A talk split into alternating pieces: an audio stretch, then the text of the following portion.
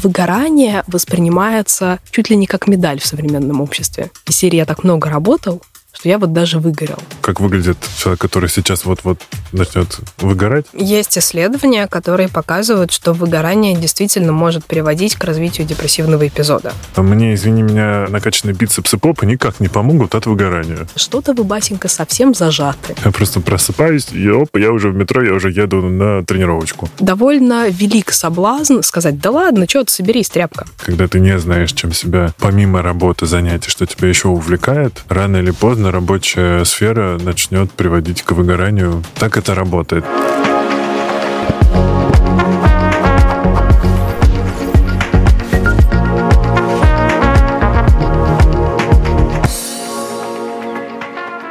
Это подкаст о качестве жизни «Накопились токсины» и его ведущий Игорь Гун. Если вы вдруг забыли, я удалил опухоль мозга, чтобы не расти, стою на гвоздях, бегаю, занимаюсь боксом, анализирую исследования и пеку кексики из зеленой гречки. Без сахара, конечно. В общем, с вами Душный Зожник. И в студии со мной Полина Кривых, психофизиолог, кофаундер стартапа по борьбе с выгоранием Revive. Привет-привет. Привет. Я изучил, что там писали вообще про выгорание, и наткнулся на забавный пост СММщик НБА. А его, видимо, бомбануло, и он уволился и накатал на 40-миллионную аудиторию пост про то, как там ужасно у них работать. Ничего себе. Да. я вот думаю, условно назовем его Джо, как нам да, как, как мы опишем путь этого Джо, как он докатился до жизни такой, так вот гипотетически.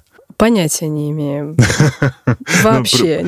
Если говорить про выгорание, то вот это, ну, это довольно уже такая мощная штука, когда тебя ты уволился, он тебя все еще бомбит, и ты, поскольку у тебя есть логин и пароль, ты просто заходишь и пишешь такую, такую штуку на своего работодателя.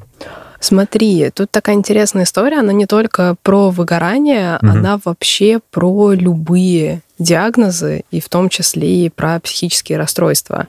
Я вот смеюсь, что клинические психологи не умеют ставить диагноз по аватарке.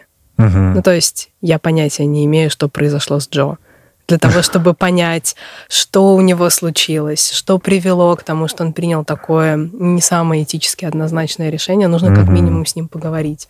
То есть мы можем поспекулировать, но мне кажется, эта спекуляция ничем не будет отличаться от разборов на Ютубе и серии «Какие психические расстройства у героев Винни-Пуха». Я имею в виду, что мы берем любого человека, который довел себя до степени крайней в выгорании, что э, он делал для того, чтобы до нее дойти. Понятно, что у всех плюс-минус э, какие-то там свои способы, но если усреднить, то есть там э, работать по 7 дней в неделю и по там, 13 часов в день, какие еще есть способы выгореть? Мне кажется, тут с выгоранием больше всего история не столько про то, что человек делал, сколько угу. наоборот про то, что он не делал, угу. на что он не обращал внимания, какие, может быть, как вот опять же, да, вот э, есть психологические термины, которые в какой-то момент обретают второе дыхание и вторую жизнь в популярном пространстве. Мне кажется, красные флажки сейчас О, как да. раз где-то там. Вот э, на какие красные флажки человек не обращал внимания во время своей работы. Так. Если говорить про выгорание, то у нас есть несколько основных таких столпов, сфер, которые можно выделить. И если угу. в этих сферах как-то нарушается баланс, у меня, кстати, есть гипотеза, что именно отсюда идет идея про магический work-life balance, который не является, кстати, никаким официальным термином, никаким официальным феноменом, чисто выдуманная штука. Но, в общем, смысл в том, что есть несколько сфер. Если в них что-то нарушается, какой-то баланс, то это повышает вероятность того, что человек выгорит. Так. Мы можем прям по ним пройтись. Давай. Начнем с того, что есть ну, грубое английское слово комьюнити, угу. или, проще говоря, команда, коллеги, атмосфера на работе, вообще вся вот эта корпоративная культура туда же идет. И смысл в том, что если на работе хорошая комьюнити, то есть люди хорошо общаются друг с другом, хорошо ладят, меньше времени тратят на выяснение отношений, больше на обсуждение того, что действительно хочется обсудить, то все хорошо. Угу. Если же они кричат друг на друга, не помогают друг другу, затрудняют друг другу работу, пишут друг другу ночью. А если, например, еще они подкидывают какие-нибудь сравнения с а, другими работниками, а если начальник тебе ставит все время какую-то очень высокую планку, это тоже туда? Мне кажется, да, это все mm-hmm. тоже в комьюнити, хотя вот а, планка может быть э, ближе к другой сфере, к нагрузке. Mm. Потому что если тебя ставят высокую планку, ты, может быть, стараешься сделать больше. Если у тебя слишком высокая загрузка, то ты перерабатываешь, это ведет к истощению, ты не можешь продуктивно отдохнуть. Mm-hmm. Это, собственно, вторая проблема. То есть комьюнити, нагрузка, сколько ты вообще реально работаешь. Мне кажется, мы не найдем человека, который сумел выгореть, не перерабатывая. Это какой-то особый талант. Так. А еще важная сфера – это контроль. То есть умение вообще понимать, что в твоей жизни происходит и насколько ты можешь это все контролировать. То есть перестаем играть в Бога, ничего невозможно контролировать на 100%. Это вообще провальная довольно затея, пытаться делегировать ответственность за всю свою жизнь какому-то внешнему, ну, давай mm. скажем, наблюдателю, чтобы mm-hmm. никого не обидеть. Mm-hmm. И получается, что чем лучше ты контролируешь то, что с тобой происходит, тем меньше вероятность, что ты выгоришь. Про после пункта контроля Очень хорошо. Ну, э, на самом деле, ну, как бы первая, наверное, наша соломинка — это осознанность. Ну, конкретно здесь, но она везде осознанность, понимаешь? То есть ты эти красные флажки, ты их не заметишь, если ты неосознанный. Эх, друзья, все равно качаем этот мускул. Ну, конечно, это важно. То есть смотри, это вот три первых, а комьюнити, контроль и нагрузка. Так. Есть еще ценности. Ну, то есть, грубо говоря, если ты делаешь что-то что тебе глубинно не соответствует, mm. что не совпадает с твоими ценностями, тебе тяжело. И за счет вот этого постоянного сопротивления может выгореть человек. А если его несправедливо вознаграждают, человек может выгореть. Слишком... Несправедливо вознаграждают? Ну, слишком маленькая зарплата, а. если говорить прям совсем так грубо. Мне кажется, это проблема, с которой очень часто сталкиваются благотворительные фонды. Mm-hmm. Туда приходят люди, которые искренне хотят помочь. Они инвестируют очень много времени, очень много усилий, очень много ресурса, эмоций в то, чтобы действительно помочь. И если они банально не получают нормальную рыночную зарплату, а получают какие-то... Ну, к сожалению, я не так много знаю примеров. Уверена, что есть хорошие фонды с нормальными зарплатами. Мне кажется, есть какой-то стереотип в обществе, что благотворительный фонд — это такая вот работа не совсем работа. Угу. Что вот вам немного денег, вы же и так альтруист, вы же и так хотите помочь. И да, да. это может усилить выгорание. Потому что человек не получает вознаграждение, которое эквивалентно тому количеству усилий, которые он затрачивает. Угу. Ну, вообще выгорание же, по сути, э, как бы, грубо говоря, зародилось в э, помогающих профессиях. А Правильно Мне кажется, же? его там заметили первым. А, ну да, было замечено скорее. Да, то есть, в принципе, выгорание — это такой, знаешь, фундаментальный вопрос, было ли оно всегда или возникло оно недавно. С появлением соцсетей. Нет, явно раньше. Явно да. раньше. А, вообще как феномен его описали, как вот термин появился, описанный феномен. Угу. Это 70-е. А, но, скорее всего, феномен возник до того, как его назвали, ну, конечно, чтобы вообще да. было что описывать. Но при этом вряд ли, не знаю, какие-нибудь рабы в Древнем Египте, представь, это не тащат блок под палящим солнцем Вряд ли у них есть время подумать о том, сколько им за это платят, потому что нисколько. Насколько великую цель они преследуют, они просто думают, как бы не обгореть, а не то, что выгореть. Также и дальше, если мы это экстраполируем как-то на историю, то, скорее всего, выгорание — тот феномен, о котором, с которым человечество сталкивается все-таки веке в 20-м. Uh-huh. И, скорее всего, уже после мировых войн. Так, по ценностям все? По ценностям еще справедливость. Так, а что? Последняя, что фундаментальная. То есть, смотри, ценности это отдельно, то есть насколько то, что ты делаешь, совпадает с тем, как тебе кажется это правильным делать, угу. нужным делать. Ну, грубо говоря, если какой-нибудь менеджер, который категорически против курения, работает в табачной компании, то даже если у него очень хорошая зарплата, очень хорошая команда, у него будет проблема. Противоречие вот это внутреннее его будет раздирать. И последний столб это справедливость. То есть людям важно ощущать, что когда они общаются с командой, с начальством, так. что к ним относятся, знаешь, по справедливости. Да, это вообще важно. Ой, Зевс.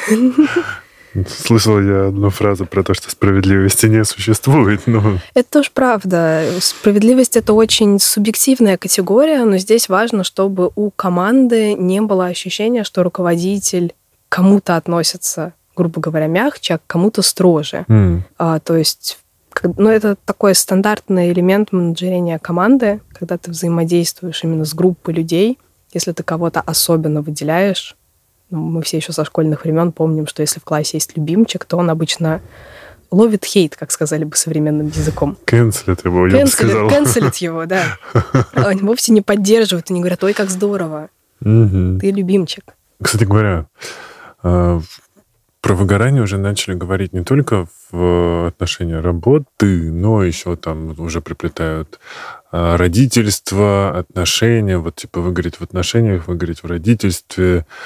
Это мы можем туда это экстраполировать? Или это все-таки там другое, а вот именно выгорание связано чисто с профессиональной деятельностью? Обычно все-таки именно терминологически пока выгорание относится именно к профессиональной деятельности. Mm-hmm.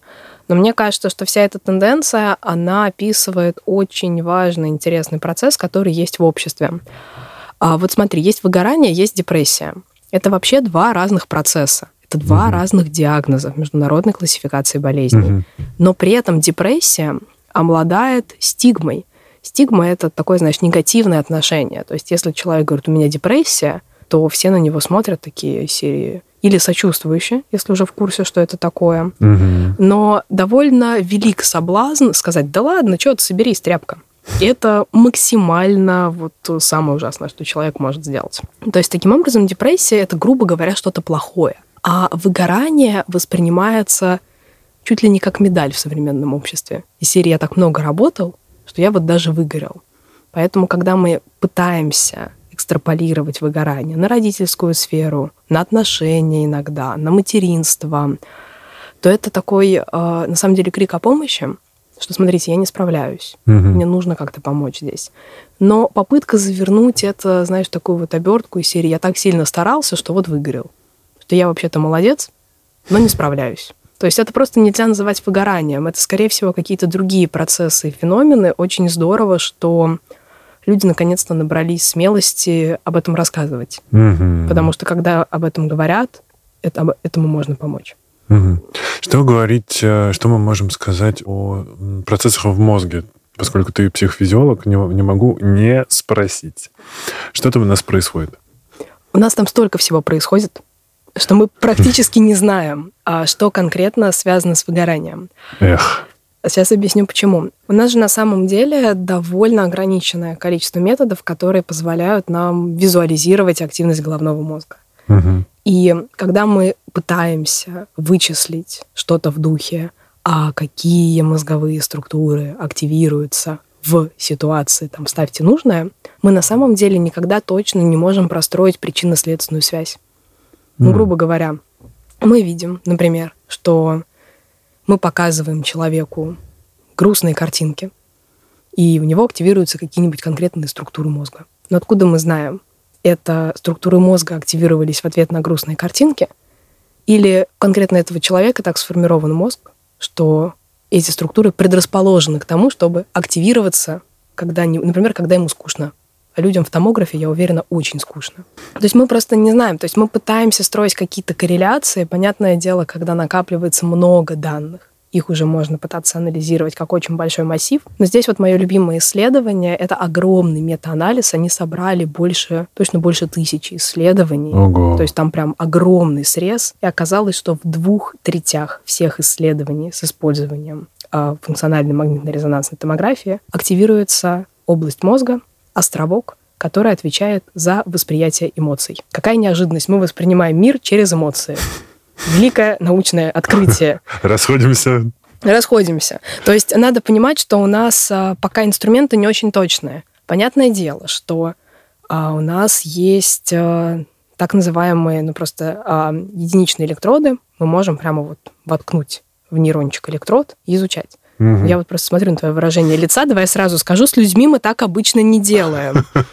Точнее, делаем очень редко на этапе предоперационной подготовки. Например, mm. если у человека и так уже вскрыта черепная коробка по каким-то медицинским показаниям, а не просто так, mm-hmm. и он подписал информированное согласие, то можно, пока его готовят к операции, например, как-то что-то там еще и поисследовать. Но обычно mm. такие люди не выгорают. Такие именно, у которых э, электроды в голове? Да, как-то вот пока так не совпадало. Может, конечно, я не видела таких исследований, но, опять же, понимаешь, это будет выборка в несколько человек. Так что точно мы не знаем, что у нас в мозге при выгорании происходит. Да. Хотел сказать, где же вы были, может, было для мне, но мне мозг, ну, мне голову не вскрывали, мне через нос удаляли аденому, поэтому через нос бы вряд ли вас пролезли. Нет, там не пролезут электроды. электроды. Они очень маленькие, конечно, но нет, это именно вот операции, когда у тебя операция на открытом головном mm-hmm. мозге. Какая-то большая опухоль в районе полушарий, тебе нужно ее как-то удалить. Да, я такие видел там собственно, понимаю, о чем речь. Так, а, значит, у нас, ну, процессы в мозге, которые происходят при депрессии, они отличаются от выгорания? Скорее всего, да. Угу, потому что мне человеку знакомого, знакомому с депрессией хочется как раз понять, насколько они все в разных э, плоскостях все-таки эти две ну, если, истории. если разделять, угу. мне кажется, самое явное такое различие, а как вообще человек себя ведет. Потому что если мы говорим о ярко выраженном, проявляющемся депрессивном эпизоде, то это буквально ситуация, что у тебя человек лежит, и все. То есть он лежит, у него нет сил поесть, у него нет сил встать, у него нет сил сходить в туалет. Ну, то есть буквально какие-то базовые физиологические потребности удовлетворить. А если же мы говорим про выгорание, то тут главная проблема в том, что люди могут продолжать работать и выгорать, и выгорать дальше, не замечая того, что они входят в такой вот цикл самонасилия из-за того, что у них нарушился баланс какой-то из сфер. Так, а, а, а, вот у меня как раз вопрос опять к, к тебе как к психофизиологу. Если не остановиться, что можно сделать э, с... Короче, если мы... Я понимаю, что, может быть, еще таких исследований нет, но, может быть, уже понятно, плюс-минус, что мы с собой... Что с, с нами произойдет с физической точки зрения, там, с мозгом, с телом, если как бы продолжить эту, этот вот путь к выгоранию, и там в конце тоннеля что, депрессия, суицид, что там? Есть исследования, которые показывают, что выгорание действительно может приводить к развитию депрессивного эпизода. Угу. То есть вполне себе. А, в какой-то момент выгорание может, собственно, начать сосуществовать вместе с начавшимся депрессивным эпизодом. Вот, да, это прям неприятно. Угу. Называется, называется коморбидность, когда у нас не один диагноз, а сразу два или больше. К сожалению, нет верхнего потолка. А, и потом надо понимать, что выгорание — это еще всегда история про истощение. Причем истощение на всех уровнях, как на психическом, так и на физическом. То есть, когда человек выгорел прям вот до самого-самого конца, грубо говоря, mm-hmm. то он чувствует себя не просто уставшим, что вот я не хочу и не могу ничего сделать, там у меня голова не варит, но он и физически устал. Ему вот уже хочется лечь и принять позу собака мордой вниз – Шавасану. Да, да. И уже все, оставьте меня в покое, пожалуйста. Так, э, не могу не спросить и про нейромедиаторы. Как там эти ребята происходят? Потому что сейчас у нас все э, схватились за дофамин, вот. У меня, э, поскольку у меня была акромегалия, мне говорили, что вот, типа, из-за того, что у меня э, аденома гипофиза, у меня большое количество гормона роста, но, типа, с серотонином будут всю жизнь проблемы, мне сказали типа, ну, гипотетически один из эндокринологов говорит, типа, серотонин там как бы он был рядом, и, возможно, когда пришел гормон роста, сказал, you want a scandal now, и серотонин больше не приходил. Вот. Кто из них там больше прав? Или, может быть, даже эндорфины? А, смотри, тут такой очень интересный прикол. Угу. Когда мы говорим про нейромедиаторы в головном мозге, надо признать то, что мы знаем, что мы ничего не знаем. То есть мы знаем, что есть отдельные нейромедиаторы. Мы примерно а, понимаем, в каких системах они между собой находятся. А, вот мне сейчас пришла метафора. Представь, что у тебя мозг — это какой-нибудь город, а каждый нейромедиатор — это банда мафиози. Угу. И вот они между собой вступают в какие-то очень сложные отношения. Например, вот эта банда, вот эти две банды поделили между собой районы и друг другу просто не мешают просто сосуществуют между собой практически не взаимодействия. А какие-то две банды, например, находятся в постоянных терках, и как только одна банда дает слабину, вторая сразу нападает. Угу. Но если вторая даст слабину, нападет первая, ну потому что у них постоянно вот этот конфликт. А какие еще тут могут быть варианты взаимодействия? Может быть, вообще какая-нибудь тихая банда, которая занимается очень спокойным подпольным бизнесом, на который всем наплевать, и они просто там тихонечко свое дело делают. А, и все, не привлекая особенного внимания. И вот, в принципе, в мозге происходит примерно то же самое.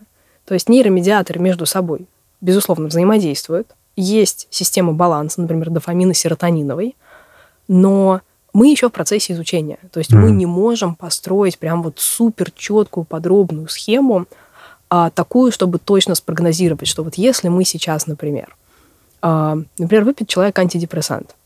Большинство антидепрессантов, не все, оговорюсь, угу. а, работают по принципу селекти... как селективные ингибиторы обратного захвата серотонина. Ну, то есть, грубо говоря, процесс этого обратного захвата серотонина из а, пространства между нейронами, он затормаживается, ингибируется, тормозится, серотонина остается больше, и дальше понятное дело, что вроде нарушается дофамино-серотониновый баланс, потому что мы знаем, что это должен быть баланс, а у нас тут серотонина больше. Но что произойдет дальше, в каком объеме, мы не знаем.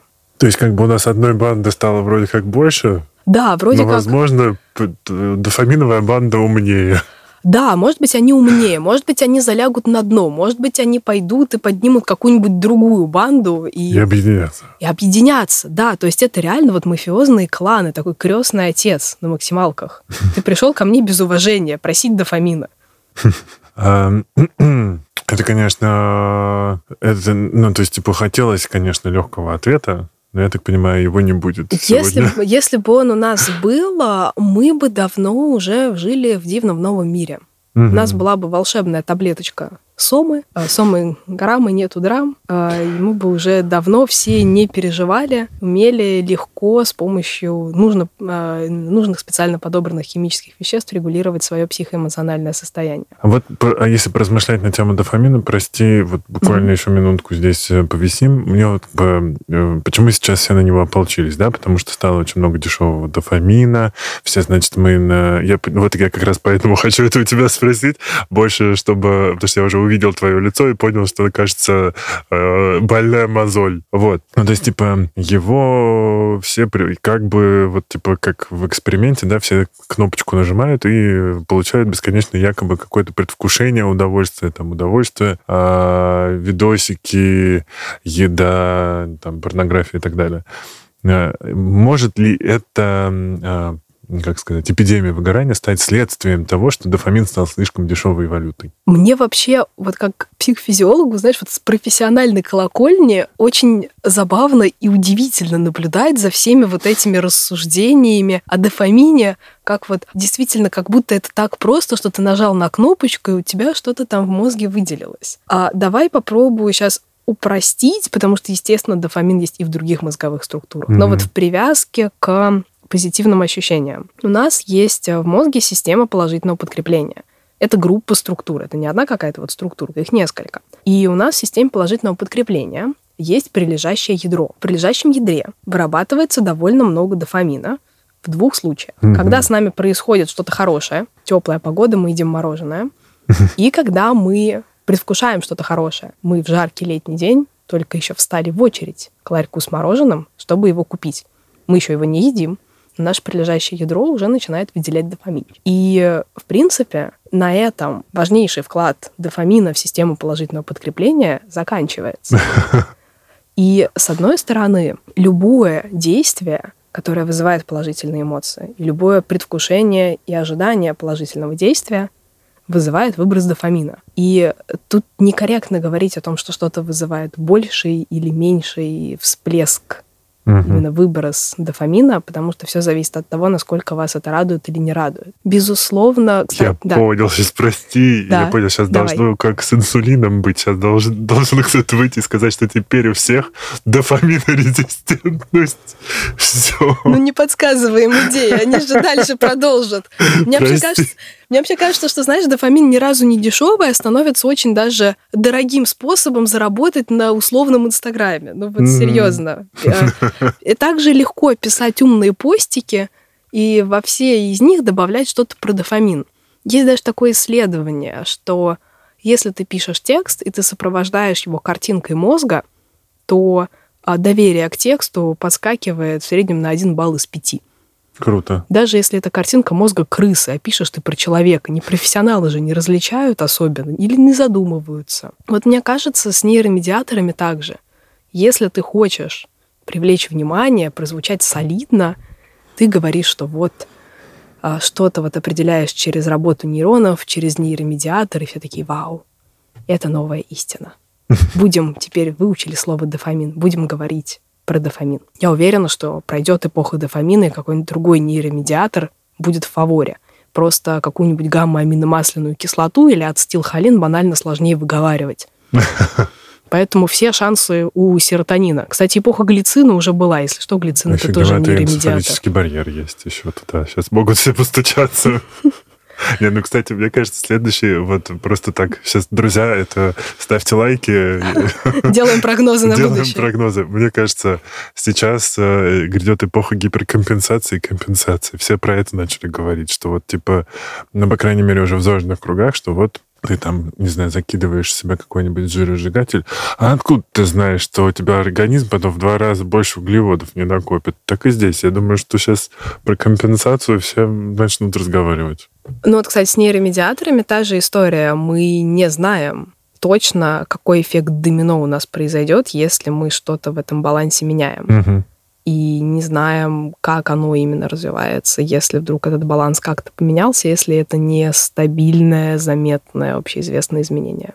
Угу. А вообще, кстати, выгорание породило какие-то, замотивировало новые исследования? То есть из, из него что-то начало вытекать? Что в этом, в в сфере выгорания, что там стали сейчас изучать, может быть, активнее? Мне кажется, там меньше научных исследований. Может, я, конечно, ошибаюсь, и мне хотелось бы в это верить, но именно научных исследований меньше, больше какие-то исследования корпоративной культуры, скорее. Mm. То есть они такие супер э, прикладные, практические. А мне кажется, вот интересное, заметное следствие феномена выгорания – это то, что в некоторых компаниях появился Chief Officer of Happiness. Ну, грубо говоря, главный по счастью. Видел таких даже, да. Да, его главная задача, чтобы сотрудники были счастливы. А, видел такого в прошлом феврале. Знаешь, как это... Ну, человек, конечно, осьминог. Я не знаю, я бы, я бы не справился, потому что это нужно обладать какой-то повышенной коммуникабельностью и фантазией.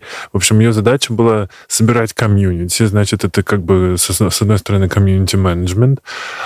Ну, то есть сначала она выдергивает людей, потому что они там от нее бегают, прячутся, они выходят на зумы, она пытается к ним найти подход, ко всем постучаться. Потом она их пытается организовать на какую-то йогу, ретрит, там, выставку, экскурсию, и вот, типа, бесконечно придумывает для них какие-то развлечения, и от них не отлипает, пока люди не признаются, чего они на самом деле хотят.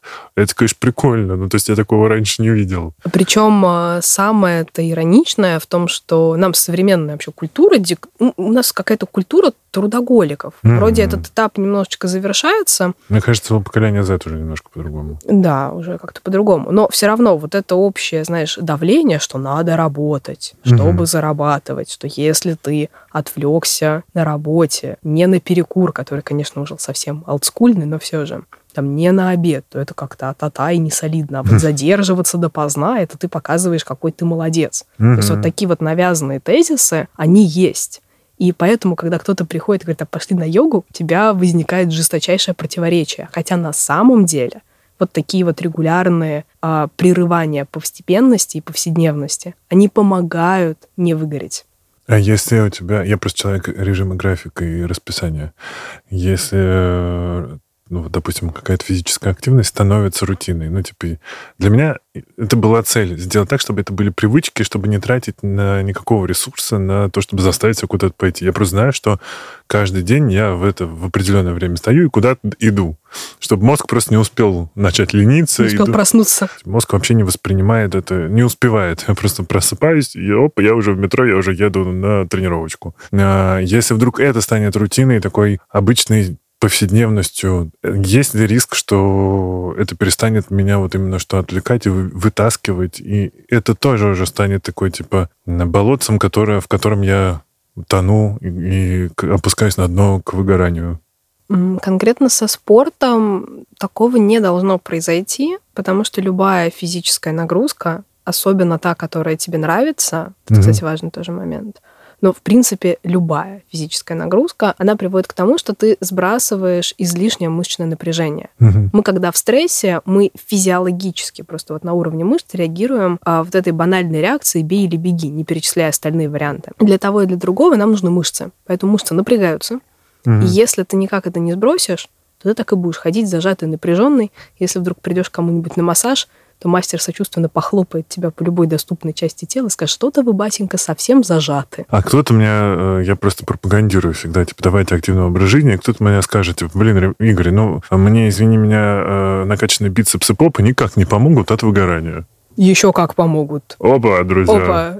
Вообще-то еще как помогут. У меня, кстати, можем просто ссылку, наверное, оставить в описании. У меня на Ютубе есть э, полная запись интервью с замечательным американским профессором, которому, я боюсь соврать, насколько много ему лет, если честно, но он всю свою жизнь посвятил сначала спорту, а потом изучению того, как спорт прокачивает мозг. Hmm. Он прям рассказывает, как он менял разные активности а, и всячески топит и пропагандирует, что, ребята, неважно, сколько вам лет, неважно, чем вы занимаетесь, просто найдите тот спорт, который вам нравится, и получите огромное количество плюшек. Класс. А если менять разные, делать нагрузки, это даже больше пользы? А мне кажется, так даже лучше, потому что у тебя не создается как раз вот этого ощущения рутины. Угу. То есть в идеале у тебя должен хотя бы какой-то один вид физической активности, который ты занимаешься, вызывать какое-то ощущение, какую-то эмоцию. То есть удивление. Например, если это йога, ты приходишь, там у тебя преподаватель свернулся в непонятную зюку. Ты такой, ой, а как вообще, куда, куда какую конечность надо направлять? А, или, например, соревновательное что-то. Я вот сейчас э, фанатка сквоша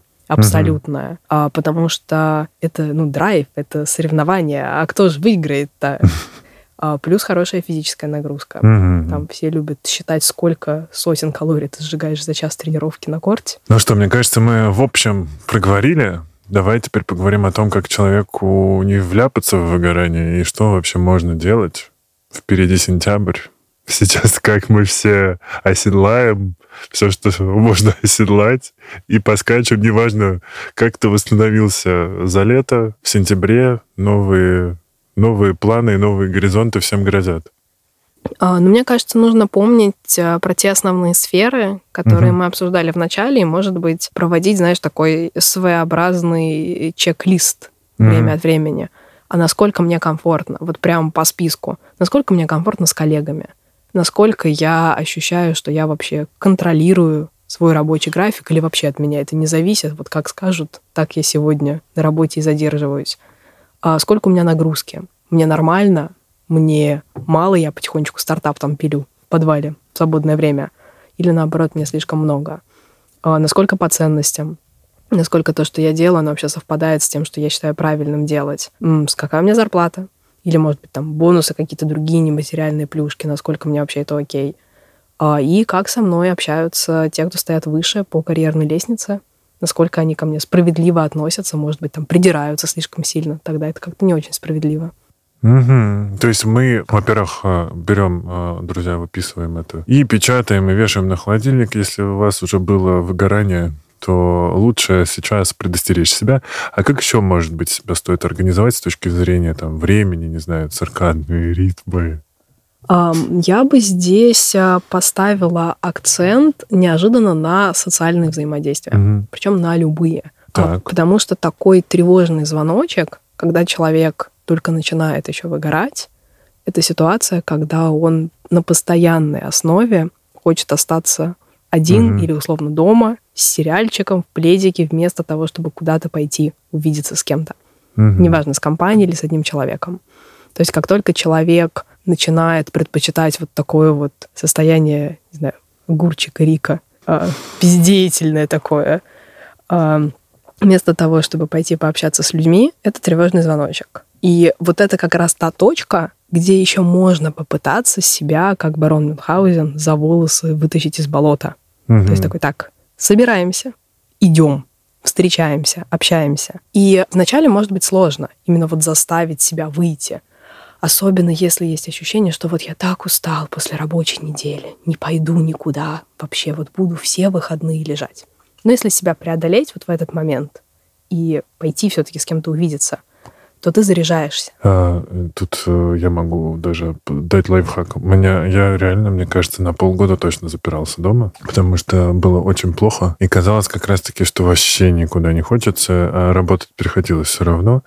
И ты на работе общаешься с людьми, а потом просто запираешься, и вот до следующего дня, когда тебе прям необходимо выйти уже. То есть, типа, не выйти нет варианта. Вот. Но как раз-таки потом, когда уже чуть-чуть стало там полегче, прочее, прочее, я начал ставить э, напоминалки.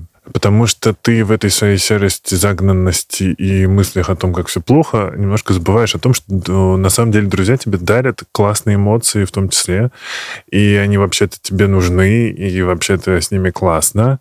И поэтому там типа ставил, ставил прям себе напоминание. Там вот там в среду написать тому-то, ну, и так по одному в день. Типа, понятно, что поначалу может быть тяжело выносить, но, ну, типа, тебе кажется, что, типа, что-то не то.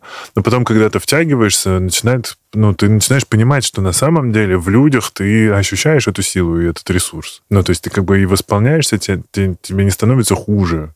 Ну, если, конечно, не видишься с какими-то совсем нелицеприятными персонами. Ну, вот здесь надо задать психотерапевтические вопросы, зачем ты тогда с ними видишься. Угу, угу. А, мне тут кажется важным еще говорить, что время от времени, естественно, у всех бывают ситуации, когда ты так устал, что наоборот, надо остаться дома, угу. отдохнуть. Это про чуткость к себе. У нас у всех с этим проблемы на самом деле. А вот это вот прислушивание к себе, понимание, чего мне хочется – то Тот самый мне... вопрос, типа, что я хочу сейчас. Да, то есть мне важно профессионально подчеркнуть, что мы с тобой не агитируем всех и всегда в любой непонятной ситуации собраться и пойти в клуб тусить с друзьями или не в клуб. А можно остаться дома, если вы чувствуете, что вам это нужно. Но если вы замечаете стабильно, что вы постоянно начинаете предпочитать оставаться дома вместо того, чтобы пойти куда-то увидеться с людьми, то это такой тревожный звоночек. Угу. Скажи, а если говорить про вспомогательные инструменты, ну, понятно, есть будильник и напоминание, а как может помочь нам ваш стартап, например, и помогает ли он тебе, то есть ты на себе наверняка там что-то испытывала? А, смотри, мы еще не на том этапе, чтобы испытывать что-то mm. на себе, mm-hmm. Мы хотим подойти к вопросу выгорания комплексно, и мы рассматриваем именно компании. То есть мы не рассматриваем людей вне компании, особенно учитывая, что выгорание, как мы с тобой в самом начале mm-hmm. обсудили, оно все-таки профессиональное чаще всего. И а, что мы хотим делать? Мы хотим бить по всем точкам. Во-первых, мы оставляем живых психотерапевтов. Потому что... Просто бить по всем точкам мы оставляем в живых психотерапевтов. Извините. а, ну, просто есть же сейчас этот тренд, который меня профессионально очень смешит, что еще немного, и искусственный интеллект Чат-боты да. заменят вам психотерапевта. Друзья, не заменят еще довольно долго, а может быть, не побоюсь этого слова, и никогда. Угу. А психотерапия важна, и мы здесь как раз э, возвращаемся опять же к примеру из самого начала нашего разговора. Я понятия не имею, почему Джон написал этот пост, пока я с ним не поговорю. И угу. точно так же ты не можешь понять, почему человек выгорел, если ты с ним не поговоришь. А поэтому мы делаем ставку на живую психотерапию, на контакт со специалистом. Но при этом мы хотим это оптимизировать, поэтому мы а, делаем а, такие вот digital-версии разных техник, практик, которые помогают бороться с выгоранием в формате приложения, чтобы угу. психотерапевт не тратил время на то, чтобы объяснять, как это работает. И, например, если эта техника требует что-то записывать, то чтобы человек это вел системно, с напоминалками, у нас главная цель не стать совой из Duolingo, которая всех, мягко говоря, достала. Угу. А, и плюс мы добавляем к этому психообразовательный компонент, мы добавляем короткие лекции, а, угу. потому что как раз осознанность важна. Если мы понимаем, что с нами происходит, нам проще с этим справляться. Но люди не знают, что такое выгорание, как что оно такое проявляется, что такое осознанность. И на самом деле, если ты посмотришь на временную разбивку стандартной психотерапевтической сессии, угу. то у тебя примерно половина, может, чуть меньше, уходит на то, что психотерапевт рассказывает какие-то теоретические концепции. Угу. И мы хотим вот это все вынести. Предзаписанные лекции. Таким образом, продолжительность сессии станет короче, но эффективнее. Потому что психотерапевт сможет каждому индивидуально подобрать, что посмотри вот это, делай вот эти техники, а это мы с тобой обсудили. Хм, прикольно. А ты это на своем опыте как-то тоже выводила? Ну, то есть, э, какое у тебя вообще с выгоранием есть взаимодействие? У тебя было тачев выгорания? Каминг-аут, да, надо совершать. А, но мне кажется, у любого человека, который активно чего-то добивается, рано или поздно бывало выгорание. В легкой степени, конечно, у меня было выгорание, причем в учебе. Я довольно сильно выгорела на старших курсах университета, когда было ощущение, что уже идет какое-то повторение программы, и было не очень понятно, а зачем, зачем нужно учиться еще дополнительный год, а то и два. Мы... Со стартапом у тебя еще не было. Со стартапом еще не было. Но вообще-то это наш главный внутренний девиз. Не выгореть, делая стартап про выгорание, про борьбу с ним. Ох, ну... Не-не-не, может быть, и не будет ничего, не буду даже загадывать. Ну, как бы... Ну, безусловно, как только мы отстроим инструмент, первым, кто его опробует на себе, будет наша команда. Ну да, я Потому что мы их полагаю, что вам будет интересно. Ну что, какие еще мы, давай, может быть, дадим э, практические советы людям, что делать, вот прям по шагам, как распознать, что они начали двигаться к э, выгоранию? Потому что я знаю, что там, ну, у всех разные стадии. Кто-то говорит, что есть вот этот э, конфетно-цветочный период с э, работы, когда ты такой весь типа эй, э, на, на всем скаку влетел и не заметил, как год на этом скаку профигачил и выпал сразу угольком. Есть, может быть, у тебя какое-то понимание, как, э, как выглядит человек, который сейчас вот-вот начнет выгорать, и э, red flags, так сказать, коротенькие? А, давай действительно по коротеньким пробежимся. Ну, как я вот сказала, важный момент, что ты начинаешь избегать социального общения. Угу. Ты чувствуешь себя постоянно уставшим, истощенным, как психологически, эмоционально, так и физически. У тебя есть ощущение какой-то, знаешь, внутренней несправедливости, что вот угу. как-то что-то вот все не так. В принципе, вот это основные такие красные mm. флажки. А я бы еще привела, наверное, метафору накопления. То есть, знаешь, вот как люди иногда говорят, у меня накопилось. Спроси его, что у него накопилось, он не всегда тебе сможет сказать. Точно не деньги. Да, но если вот человек говорит, так, у меня что-то вот накопилось, то это тоже такой потенциальный тревожный звоночек. Угу. Подумайте, а что же там такого накопилось и не приведет ли оно к выгоранию. А от себя добавлю, что я как человек, который качает осознанность, во-первых, конечно, задавать себе вопрос, что мне нравится, потому что если вы не знаете ответов на этот вопрос, да, не знаете, как вам себя отвлечь от работы, это, наверное, будет э, одним из препятствий не выкорить. Ну, потому что когда ты не знаешь, чем себя помимо работы, занятий, что тебя еще увлекает, рано или поздно рабочая сфера начнет приводить к выгоранию, потому что это, ну, так это работает. Невозможно, наверное, не долететь. Да, ее просто станет слишком много. Нам нужно переключаться. Угу. Поэтому очень важно знать, что нравится, обнаруживать какие-то новые хобби, увлечения, добавлять, может быть, я помню, что, понимаю, что всех с детства подбешивали секции и прочее, но, наверное, походить и поизучать, какой вид спорта нравится, это тоже очень классно. Да, это замечательный процесс, потому что, как мы обсудили, это и стресс позволяет угу. сбросить, и действительно такое вот переключение активности. Да, и я понимаю, что всем очень страшно там заходить в спортзал и прочее, но на самом деле сегодня куча вариантов. Вы можете пойти в школу бега, в школу плавания, играть на... Не знаю, на Сквоша чем. вообще закрытые корты. Ты можешь в уголке забронировать корты, тебя не увидит никто, кроме тренера. Видите, друзья, на самом деле отставить стыд и скуку и лень. Понятно, что в пятницу, может быть, иногда хочется полежать, но если вы собираетесь лежать уже какую-то там десятую пятницу подряд, то, наверное, это уже звоночек. Десятую однозначно. Вот, поэтому не надо звонить в этот колокольчик. Давайте, друзья, руки в ноги и вперед. Смотреть, что там в интернете есть интересного не в смысле очередного сериала, а какие-нибудь ближайшие корты, спортзалы, э, может быть, даже какие-то кружки действительно. Пойдете заниматься керамикой. Очень классно, мне кажется, тоже тактильная история. Да, вообще любые хобби, они точно так же позволяют прерывать вот этот ход повседневности и возвращать себе ощущение контроля над своей жизнью. Потому угу. что вот этот вот, э, опять же, приевшийся мем про как белка в колесе, дом, работа, дом, работа, вот это надо разорвать, чтобы угу. не было выгорания, потому что если дом, работа, ты это не контролируешь уже. Угу. А если ты такой, дом, хобби, работа, появляется ощущение контроля. Психофизиолог и кофаундер стартапа по борьбе с выгоранием Revive Полина Кривых была сегодня у меня в гостях. Спасибо. Спасибо, что пришла. Это было очень интересно. Меня зовут Игорь Кун. Это был подкаст «Накопились токсины». Услышимся в следующий вторник.